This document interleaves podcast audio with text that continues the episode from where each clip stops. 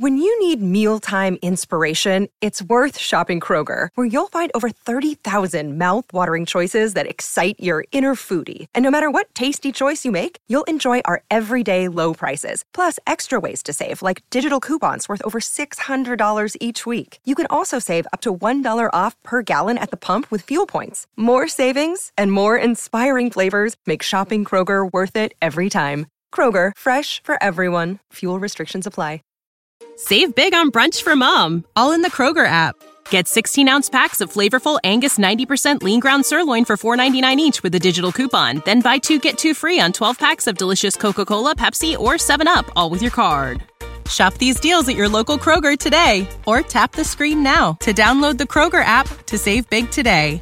Kroger, fresh for everyone. Prices and product availability subject to change. Restrictions apply. See site for details.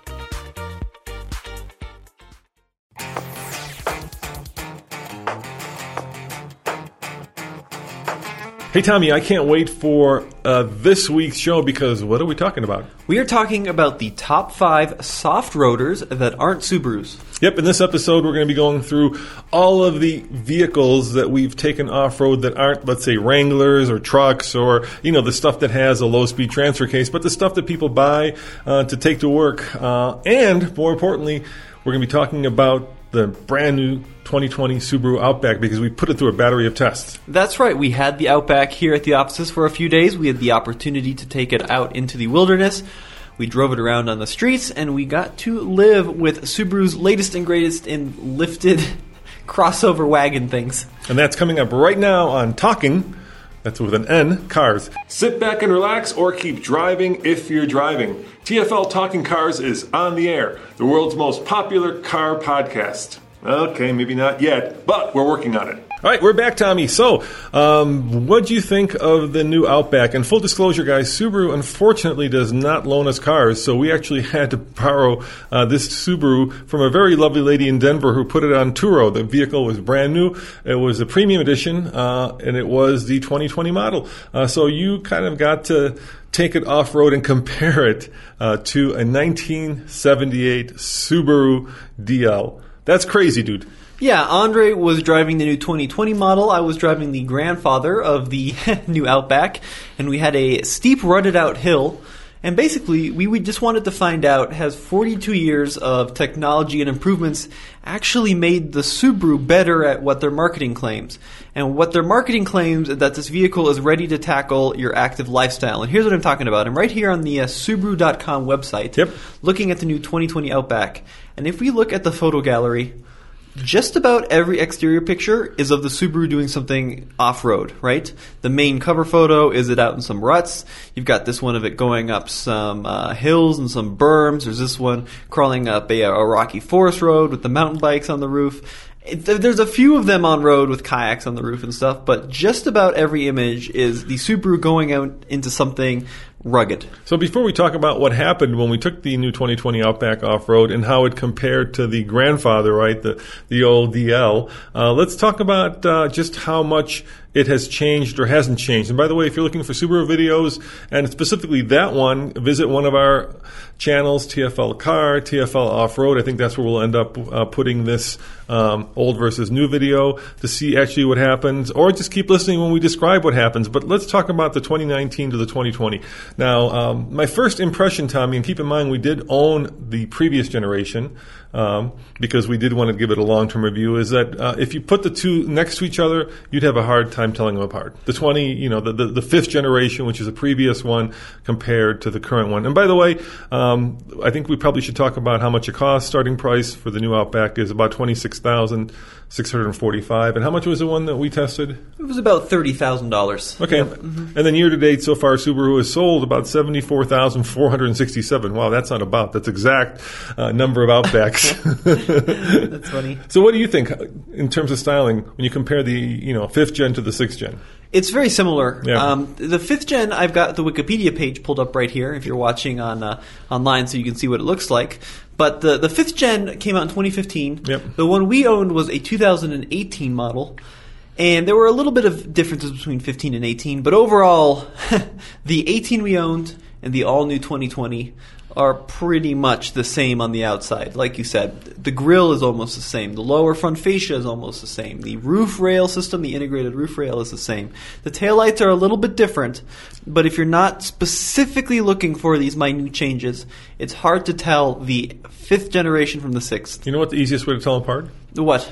Square fog lamps on the sixth gen versus on the fifth gen. Yeah, so the new one's got these like little slits, yeah. these little slits of fog lamps. But uh, as a non-car person, if you're just walking down the streets, you'd you'd be hard pressed to tell that this was a ground-up redesign. Yeah, and um, you know every uh, Subaru Outback has 8.7 inches of ground clearance, uh, and really Subaru has done something really cunning. I'm or clever, either way, uh, and that is they've convinced people that the Outback is a tall station wagon uh, when it in fact is a pretty much a full-on crossover. Yes, at one point it was a more aggressive legacy wagon. Yeah. Well, you know, slightly more cladding. Right. But nowadays, it it's you are a thousand percent right. This is a full on, um, like pretty much an SUV. The thing is massive. Yeah, it's, big, huge. Yeah, and that's you know that's good because it's got a lot of room on the inside. Uh, the new one, of course, uh, uh, especially when you fold those rear seats down, you could put you and our new dog Blaze. That's um, Bernese mountain dog in there quite comfortably and have room for you know two of your friends. That's how much room is back there. So there is just tremendous amount of utility in the Outback. Now, like I was saying on the website, as you can see, pretty much every bit of marketing is is showing the aggressiveness of the Subaru and how it can take you, you know, on the roads less traveled. Is, Yes. is what they're going for. But the, the, the, the pickle that Subaru has been in recently is that they have transitioned their philosophy to uh, fuel savings through the continuously variable transmission. Yeah, And that's always been one of the sticking points with uh, I have with the new Subarus is that they have the clearance, they have the looks, they have the value, but they don't. I just don't personally think they can actually meet the marketing that they're putting out there when it comes to off-road capability. Yeah, so uh, you know, let, let me put this into perspective for you. At least, in my opinion, there are basically four kinds of transmissions that modern cars have, uh, and I'll, I'll go down the road in terms of what I think is most to least off-road worthy. Okay, so most by far, I think, is an automatic transmission with a torque converter. If you were to get a Jeep, I would actually recommend you getting that over a manual.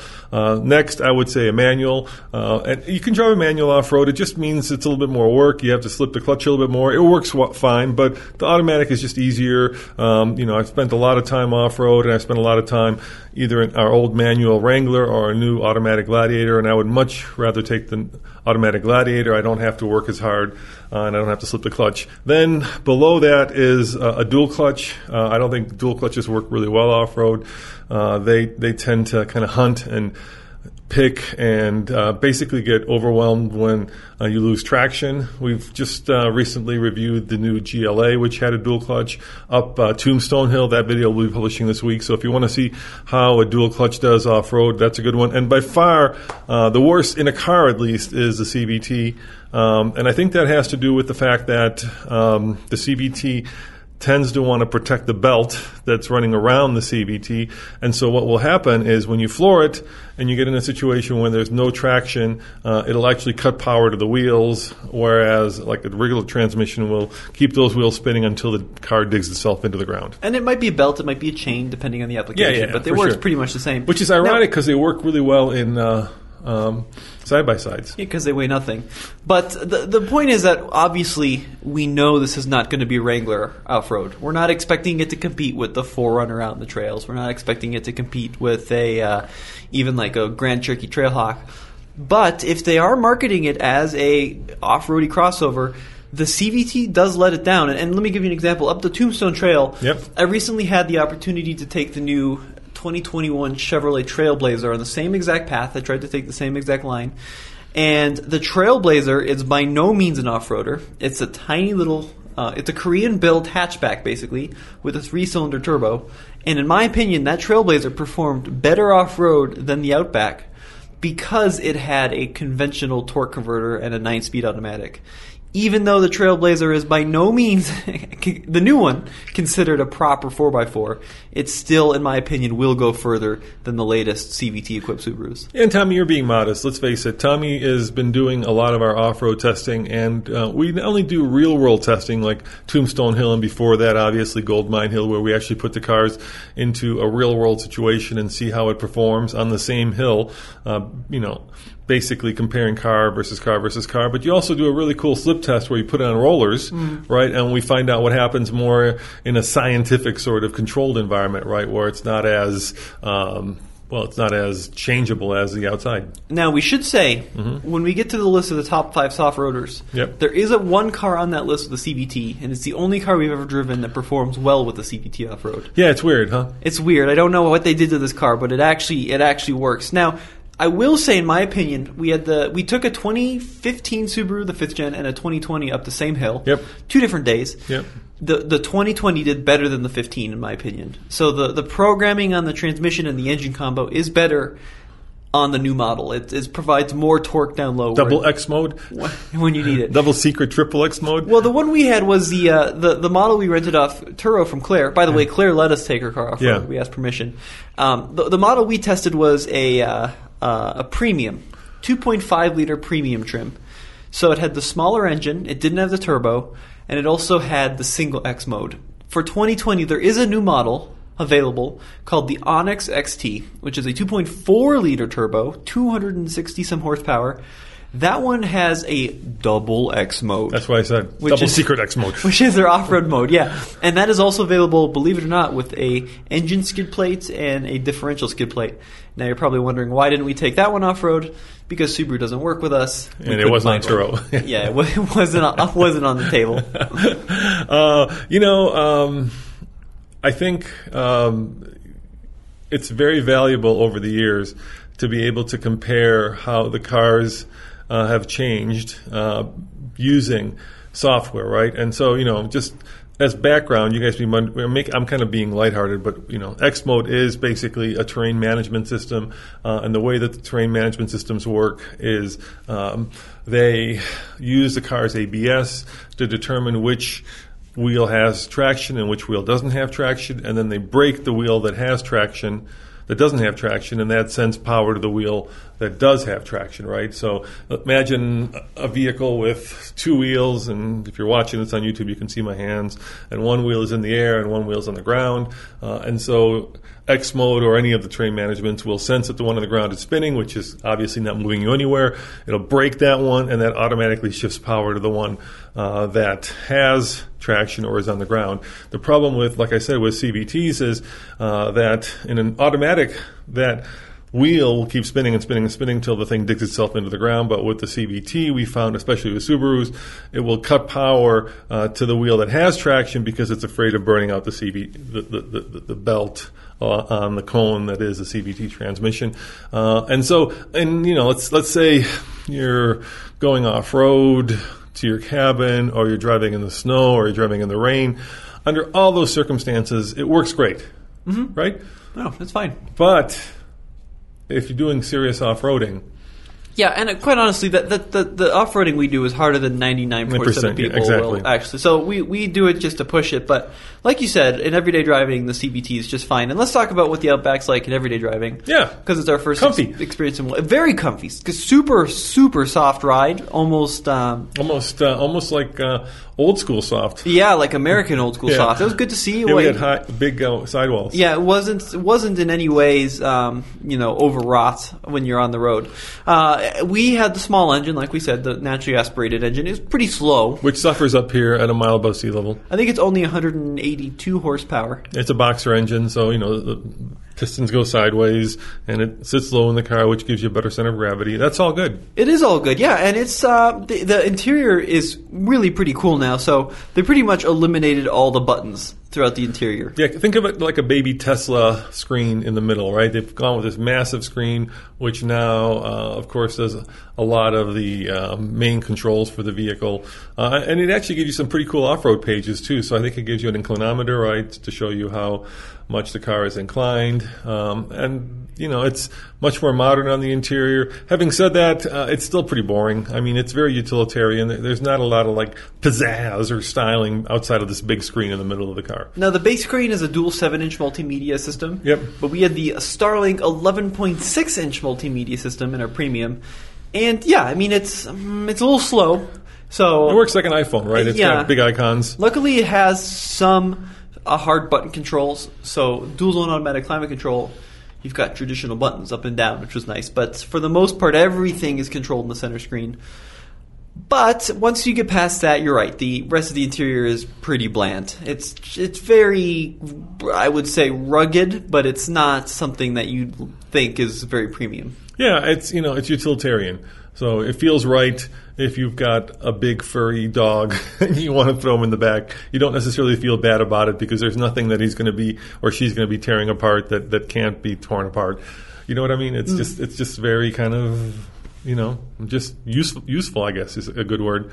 Uh, and uh, how about uh, power? Do you think it had enough power? Yeah, it was fine. It was slow, but it's got enough for what it needs to do. Yeah, I mean it's a good car. I think if if you have the previous generation Outback, there is no reason to upgrade to the new one. I just I don't see the value in in you know taking the depreciation hit on yours. But if you are looking at getting into an Outback for the first time out of another vehicle, I think it makes a lot of sense. Yeah, yeah. Good value. It's a ton of space. It's got, it's got plenty of capability for the snow. Yeah. Symmetrical all-wheel drive is is a very functional system in the snow, and it's it's decently efficient too for the size of the vehicle. I think we were averaging low to mid twenties pretty consistently, which Yeah. was pretty good. Yeah, yeah, it does okay. Um, and the only, like I say, the only critique I would have of it that, that would be, you know, something I, that would keep me from buying it is, especially up here at altitude, uh, you know, boxer engines don't have a lot of torque to begin with, uh, and this thing is pretty, uh, well, well, pretty, pretty sluggish. Luckily, there is the turbo if you wanted something a little quicker. All right, let's say you want something a little, little bit faster. Let's go down our list of uh, top five soft roaders that we've tested, uh, and these are in various categories. Uh, th- there's no like price points. Uh, they're just kind of you know the ones out of the kind of the, the mid-size-ish crossover slash segment that we think are the best. Well, we should also explain too that when we say soft roader, we don't mean Wranglers yeah Wranglers. So so these Broncos. are these are vehicles that don't are have a low-speed transfer case. These are vehicles that are going to be primarily used on road. Yep. Um, but they're also vehicles that are not compromised by some of the challenges of an off road vehicle. So they're not compromised by poor steering like you'd find in a Wrangler or a rough ride like you might find in a. Uh, in a uh, a different Wrangler, so the point is that that they're they're comfortable, normal driving cars, but they can also tackle the, the, the forest roads if you want to go camping or if you want to go explore. And the first car on our list is not a mid-sized crossover. It's a little bit bigger. It's quite a bit bigger. It's also quite a bit more expensive, but it is an interesting vehicle. It's the new Mercedes-Benz GLE. Yeah, it starts at fifty-four thousand dollars. Year-to-date sales are twenty-one thousand, uh, and it's really um, kind of in the sweet segment of Mercedes uh, uh, crossovers, right? So it starts. The GL means it's the crossover, so it goes GLA, which we just tested. Uh, actually took up Tombstone, so you know check out that video. GLB, which actually I love. The GLB is actually a, a, a three-row small crossover, believe it or not. yeah. Um, then there's the GLC, which is a mid-size one. The GLE, which is kind of the next one up, and then of course the GLS being the big, Massive one. massive one that we just had uh, with the AMG 63 package that we actually drag raced. So let's provide some context for the GLE because it's kind of an interesting story. Yeah. When the German auto manufacturers started pumping out their first line of SUVs in the early 2000s, they all kind of targeted the same thing, which was a lot of ruggedness and capability. So if you look at like the Volkswagen Touareg, you know, low range locking diffs. Porsche Cayenne, the first generation low range locking diffs. First generation ML, low range body on frame. And the ML became the GL. so Yeah, the GLE. Yeah, exactly. And so basically, what happened was uh, they all launched with this pretty impressive off-road tech, and then somewhere along the line, they realized that nobody at all was using it or cared about it, and then that all went away in the mid 2000s. So then the the Cayenne lost the low range, the ML here in the U.S. lost the low range and became unibody. Uh, X5 was always pretty much on road worthy. Yeah, it's to always a with. sport utility vehicle. Yep, Touareg lost the low range and became much more comfortable. And then throughout the mid 2000s and even the 2010s, that pretty much continued. They kept evolving and made it more comfortable on road. But for this year, because I think they're realizing that this this marketing concept of having the, the ability to go take you to the cool climbing spots and camping spots has become such an important thing to people. For 2020, they've added a lot of this tech back into the vehicles. So the GLE has that crazy hopping suspension, right? That crazy uh, Yeah, let me explain. suspension that will get you unstuck. It, it literally it has a hopping mode. Yeah, let me explain. So th- this hopping mode uh, is basically a way to get you unstuck out of soft sand, right? Mm-hmm. So it'll it'll actually bounce itself up and down. So if you're buried in soft sand, it'll bounce itself out. Uh, and there's some videos of Mercedes actually proving that. Uh, and I would say it's um, yeah, I would say it's the second most off-road capable uh, SUV in Mercedes or crossover in Mercedes lineup. Well, the G is of course the most. Yeah, yeah. The, the G wagon is obviously head and shoulders, but a lot of the stuff in the G has kind of, and, and the stuff that Mercedes has learned from the uh, G wagon has made its way into the GLE, and this is the one that by far uh, I would be more most more likely to take off road out of all the Mercedes outside of, of course, the G wagon. The, the funny thing too is even this vehicle's main competitor, the GLE, the X5, Yeah. Now has an off-road package as Yes. well with the locking rear differential. And let's talk about that. There actually is an off-road mode now in Mercedes MBUX, right, which is their their electronic uh, infotainment system. Uh, I think there's a trail mode. There's like an off-road mode, right? Yep. Um, so uh, they have actually tuned their traction control system uh, to work in. Uh, off-road situations. It's not as good as having a low range uh, or a locking diff, but it does really well. Yeah, I mean it's it's amazing what they can do, and the air suspension is super capable on the new GLEs. Yeah, and so you get more ground clearance, of course, a lot more. If I remember, I took it. Uh, I went on the program, uh, and I just recall being really uh, amazed at how much tech they threw at the GLE, uh, and how much of it was aimed at actually going off road. Yeah, so next on our list is that CVT equipped vehicle we were talking about, but but which is super surprising in its capability, partly because it's somewhat light. That's the Mitsubishi Eclipse Cross. Yeah, it starts at twenty four five nine uh, for the one point five uh, turbo uh, with the all wheel. Um, SAWC Super all wheel control. Ooh, I think that's right. Yeah, Yeah. super all wheel control. Uh, year to date sales are like 6,000. It's actually a vehicle you'll see in a lot of rental fleets. And I'm not surprised. You know, Mitsubishi has a very long background in off roading that they kind of walked away from, right? When you think about the early Dakars, right, the Pajero, Yep. these were Mhm. all Mitsubishi. So Mitsubishi at one point in time, uh, when they were building some of the very earliest uh, SUVs and crossovers, uh, and of course um, the Evo, Evos, right? The Evolution. They had uh, some of the most advanced uh, off-road engineering um, in the business, uh, and then uh, they had some. Mitsubishi had some issues with. Um, well, corruption, let's be honest about it. And they basically took apart that whole engineering team.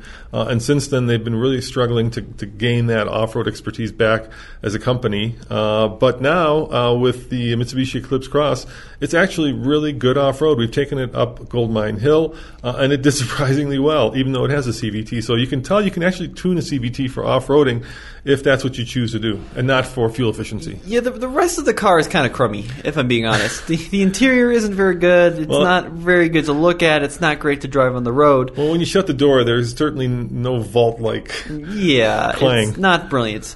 But the interesting thing is, is that you would never expect it to go the places where it will go, partly because I think it's quite light and quite small. So the enemy of off-roading is is weight. Yeah. And the Mitsubishi Eclipse Cross is a surprisingly light vehicle. It also has good, fairly good overhangs for a crossover.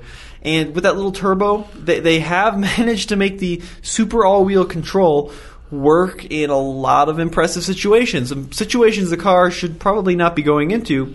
It will handle it pretty decently. Doesn't it have like a like a faux fake center lock or two that you can press down? If I remember, A right? lot of the Mitsubishis do, yeah. yeah, Mhm. yeah. That's right. I think it's like a PTO system, a power takeoff system. yeah. But for, you know, starts at 22.9 for the front wheel drive. An all wheel drive starts right around 25,000. Yep. Um, and it's, yeah, it's a, not a, you know, like I said, not a brilliant car to drive on road. Well, it's it's like when you compare that Subaru Outback to the old DL, right? Even though the DL doesn't have a low speed transfer case, it's so light. It yeah, just scampered up the better. hill. Yeah, it and that's kind of like the Mitsubishi. all right. And the next vehicle on our list is not all that light, but it is very capable, and that, of course, has to be the Jeep uh, Cherokee. Yep. Now we know the Wrangler is a whole different animal, so we're not going to talk about the Wrangler. But this is uh, a vehicle that comes in many trim levels. Uh, of course, the top of which is the Trailhawk, uh, which has uh, a low speed transfer case. Yeah, this is kind of the outlier on our list because this is genuinely a very capable vehicle in Trailhawk form. Uh, the the Cherokee is competes with RAV4 and competes with uh, Pilot or not Pilot uh, CRV. Yep. But it really is an interesting vehicle with capability wise. It's got real underbody protection. It has real rock rails, uh, which are available. It has, um, you know, like a low range. The a benefit of a low range is basically you can multiply the wheel torque. Yeah. So when you point most of these crossovers uphill and give them gas, they just kind of sit there and whine and eventually start making their way up. Where in the Cherokee, you put that thing in low range, select one of the off-road programs, it'll just crawl its way up effortlessly. A lot like a like a Wrangler or its bigger brother, the Grand Cherokee. Yeah, and I don't want to get into the deep dive into like the different uh, Jeep all-wheel drive, four-wheel drive, you know, Quadra, different blah blah blah. But uh, it does work off-road, right? So they do have different all-wheel drive systems depending on which one you get. And if you go for, like I said, the Trailhawk with the real recovery hooks, uh, ground clearance, it it has been Rubicon rated, right? Which means it should be able to do the Rubicon. At least that's what Jeep says. No, it's been trail rated, Trail rated which is very it's very confusing. Because now they have a Rubicon rating, so I'm sorry, I misspoke. It's trail rated, it's not Rubicon rated. Yeah, so trail rating is like they You're have right. these standards for ground clearance, approach angle, water fording, um, and and they, they put the trail rated on many So, so vehicles the like the Compass. is Rubicon rated. The Rubicon Gladiator. Yeah, so if it's got a Rubicon sticker on the side, Right. it has to go down the Rubicon. Yeah. If it's got a trail rated sticker on the side, that's kind of like like eight years ago, I did a video on this, and it's basically you know it has to be able to afford enough water. Yeah, it's gotta have it. enough Yeah, ground yeah, clearance and- Yeah. yeah. yeah, So it is trail rated, uh, and it is uh, you know it is uh, out of all these, it's the one I would certainly take if I was going to go do some serious off roading. And when we mean serious off roading, we're talking about like um, you know a steep hill with uh, very loose materials with r- pointy rocks, uh, or mud bogging, or anything where you know y- the vehicle can get stuck and you need to be able to a extract it somehow, or b uh, if it does go someplace, you're putting it in danger, and hopefully there's underbody protection that will protect it. And that's that's the only one on this entire list really uh, that I would feel comfortable with. Yeah, but the difference is, is that the Trailhawk will go way farther than, any Than- of than these. anything else, yeah. I mean, the Jeep guys took these things up Hell, uh, Hell's Gate and Yeah. Hell's Revenge in Moab, which is a super serious trail. So these are very, very capable. It's definitely the most capable on the list. All right, what's number two, Tommy? Number two is another surprise. That's the Honda Passport. Um, and the Honda Passport is a super interesting kind of out of left field vehicle. Basically, they took the Pilot Yep. and they chopped the butt off. Yep. And they made the Honda Passport.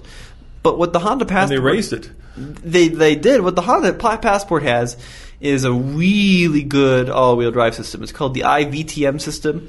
They use it in vehicles like the Ridgeline as well. Yeah, it's got different modes specific to what kind of off-roading you're doing. So there's a sand mode, uh, there's a you know rut, there's a snow mode, there's kind of a rock and ruts mode.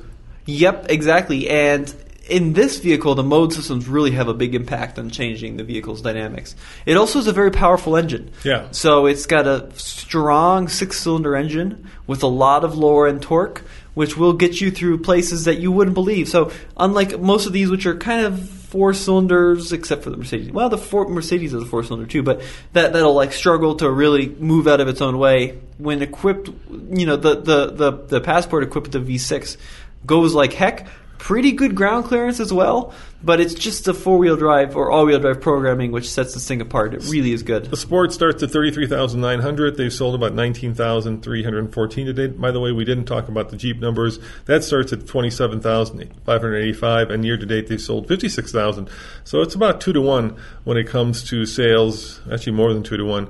Uh, Honda Passport to Jeep Cherokee. But yeah, you know, I, I always tend to judge how serious manufacturers are about uh, their vehicles going off road by where they launched this vehicle, right? Because we go on these press launches, or at least we used to before COVID. Uh, and guess where they launched the Passport? It was Moab. Yep, that's right. Yep. So if you know if you've got enough confidence in your vehicle to to let a bunch of journalists go uh, bashing it around Moab, uh, let's face it, we didn't do anything.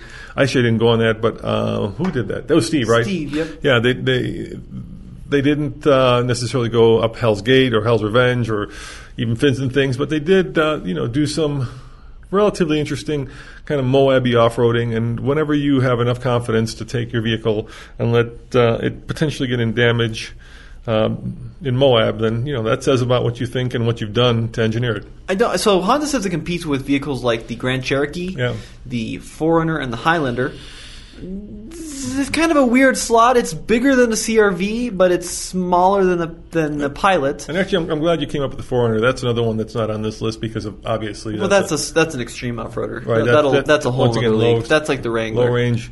Uh, same thing with the Grand Cherokee, right? Yeah, there's actually a guy on YouTube who takes these pilots. He's got a lifted one. Yeah. Or sorry, takes a passport. He's got a lifted passport. Yeah. And takes it everywhere. I saw that. Yeah, He puts it through some pretty cool stuff. yeah. And didn't he build some like his own like uh, uh, skid plates for it? Uh huh. Yeah, he's got he's got skid Bumpers. plates. Yeah, it's pretty cool where he takes it. So and even a trailer, right? I don't know if he has a trailer. Yep. All right. So- and number one. Number one on this list is kind of one I somewhat agree with. It's the RAV4. Now there are various, once again, trims, right? There's everything from uh, a hybrid to the prime, and then we're talking about, you know, the either the TRD or we're talking about the adventure. Yeah, and the Adventure is the one to get, by the Yeah, way, for sure. Because the TRD is stupid expensive, and it basically gets you better tires. It gets you better tires and wheels, yeah. But but functionality wise, it's almost the same as the Adventure. So definitely get the Adventure if you want one. Um, I I, I appreciate what they're going for with the RAV4 off road trims. Uh, I took a TRD off road pretty deep into the woods, and it did okay. But with the TRD badge on it, you really expect it to go further and do more things than it really You can You expect do. like a Tacoma or a Tundra? No, not that a- much, but like more than I mean, I'd expect it to have a real skid plate on it, and I, I just didn't feel like it had any protection underneath. Well, well, so you know there are two kinds of off-road packages, right? There are appearance packages, and then there are like you know actual off-road packages, which help you going off-road. And uh, I think the adventure is a little bit of both, right? So you, you do get some of the off-road goodies, like the be- better ground clearance. I think there are some skid plates in the adventure, if I recall right. Right? You, you get the blackened hood if you want to like have not a lot of sun in your eyes. That's a thing that Jeep does too. By the way, it starts at about twenty-seven thousand for the all-wheel drive, uh, and this number is pretty staggering. Year-to-date sales twenty. 219,683. I think it's their best selling vehicle now. It outsells the Camry. Yeah, it's a really, really a good car. It, I mean, I I appreciate it's on this list, and it, it does pretty, it does better than a lot of its competition. So it's better off road than the Escape. Well, let me ask you this, Tommy. Um, it does directly compete with the Outback. Yeah, Right? Certainly price wise. Which would you get? I'd probably get the Outback. Really? I really like the size of the Outback. You think yeah. it's got a little more room? Yeah, and I like the interior too. I mean, the RAV4 is a very nice interior, but I like the Outback. Even if you were going off roading.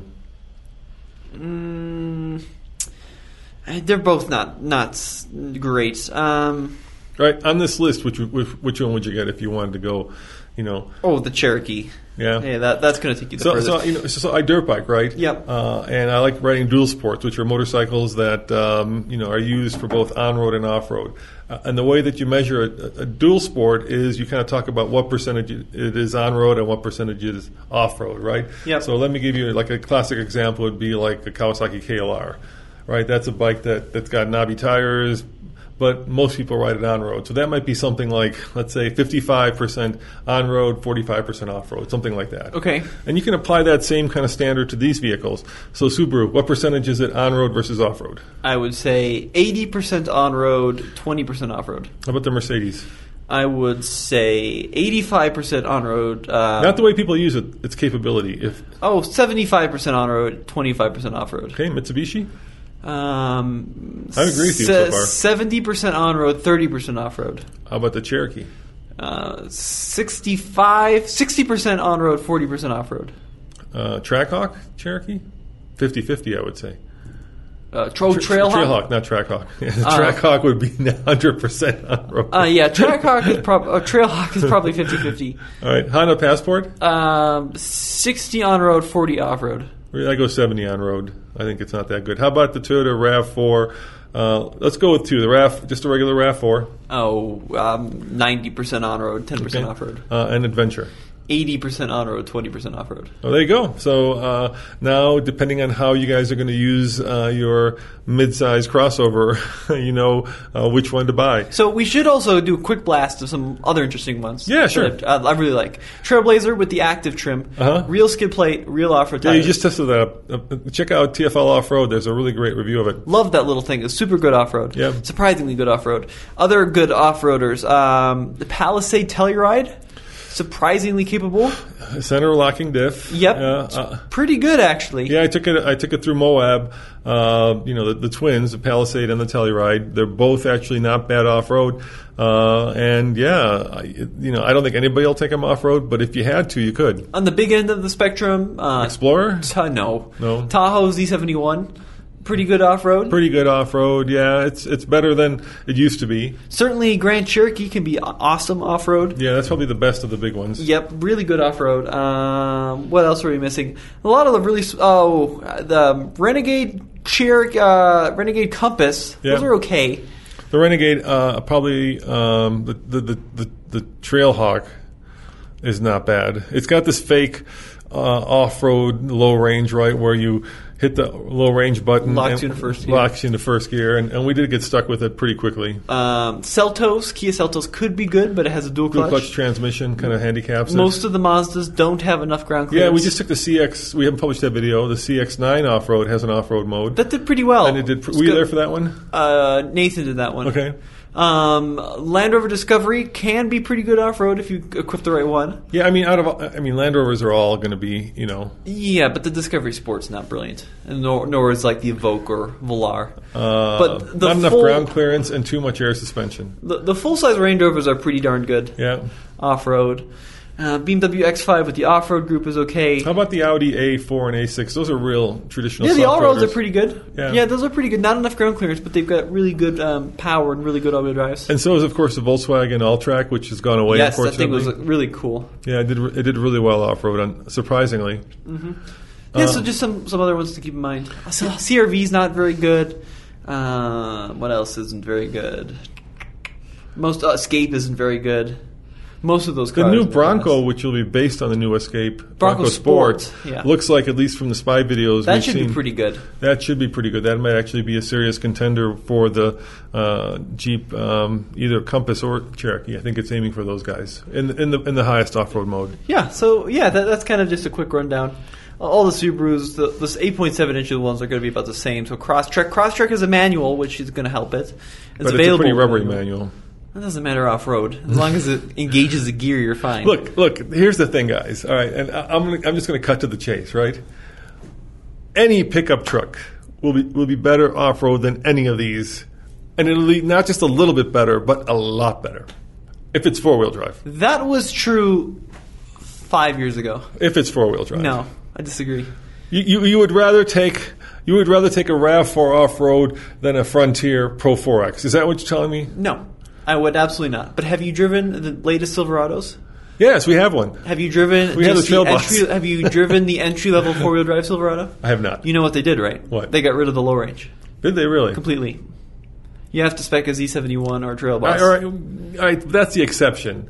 Every for every pickup truck with four wheel drive, except for that one, it's going to have a low range, Yes, that's correct. right? Yep. And, and it'll be better off road. And, Yes, and, yep. and, and not, it's not just about the low range. It'll have better tires. It'll have better ground clearance. It'll have better approach angles. It'll be built much more sturdily because it's body on frame, right? So you're not taking unibody off road. More or less. Yeah, and it'll probably be cheaper. It probably will be, right? I mean, these are, you know, I'm looking Honda Passport, thirty three thousand dollars. You can get a Nissan uh, Frontier Pro 4X, which is going to be head and shoulders off road better um, than the Honda Passport, right? Yeah, Or oh yeah, yeah. you can take. Actually, I was going to say the Honda um, Ridgeline, but it doesn't have a low range. Yeah, that's not so good. I just It's like I a just, passport, but heavier. I just argued against my own, but that, that that's kind of its unique thing, right? The the the Ridgeline is its own little kind of Little bubble. little bubble. Uh, so, well, there you have it, guys. Uh, um, top five soft roaders that aren't Subarus. Uh, and my recommendation is get yourself a pick 'em up truck if you want to spend a lot more time off road. How about you, Tommy? I think that's a great recommendation. Yep. All right, and uh, remember, come back to TFL Car or Truck for more news, views, and real world reviews. And a lot of these things, actually, almost all of these that we've talked about, uh, are up on one of our YouTube channels. Uh, we're moving most of our off road content to TFL Off Road.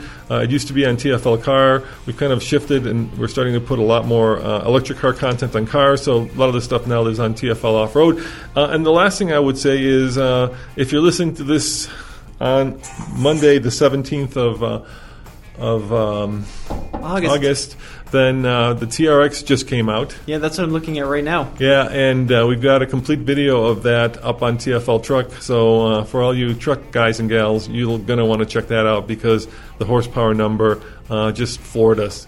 Yep. See you guys next time. Ciao. When you need mealtime inspiration, it's worth shopping Kroger, where you'll find over 30,000 mouth-watering choices that excite your inner foodie. And no matter what tasty choice you make, you'll enjoy our everyday low prices, plus extra ways to save, like digital coupons worth over $600 each week. You can also save up to $1 off per gallon at the pump with fuel points. More savings and more inspiring flavors make shopping Kroger worth it every time. Kroger, fresh for everyone. Fuel restrictions apply. Save big on brunch for mom, all in the Kroger app. Get 16 ounce packs of flavorful Angus 90% lean ground sirloin for $4.99 each with a digital coupon. Then buy two get two free on 12 packs of delicious Coca Cola, Pepsi, or 7UP, all with your card. Shop these deals at your local Kroger today or tap the screen now to download the Kroger app to save big today. Kroger, fresh for everyone. Prices and product availability subject to change. Restrictions apply. See site for details.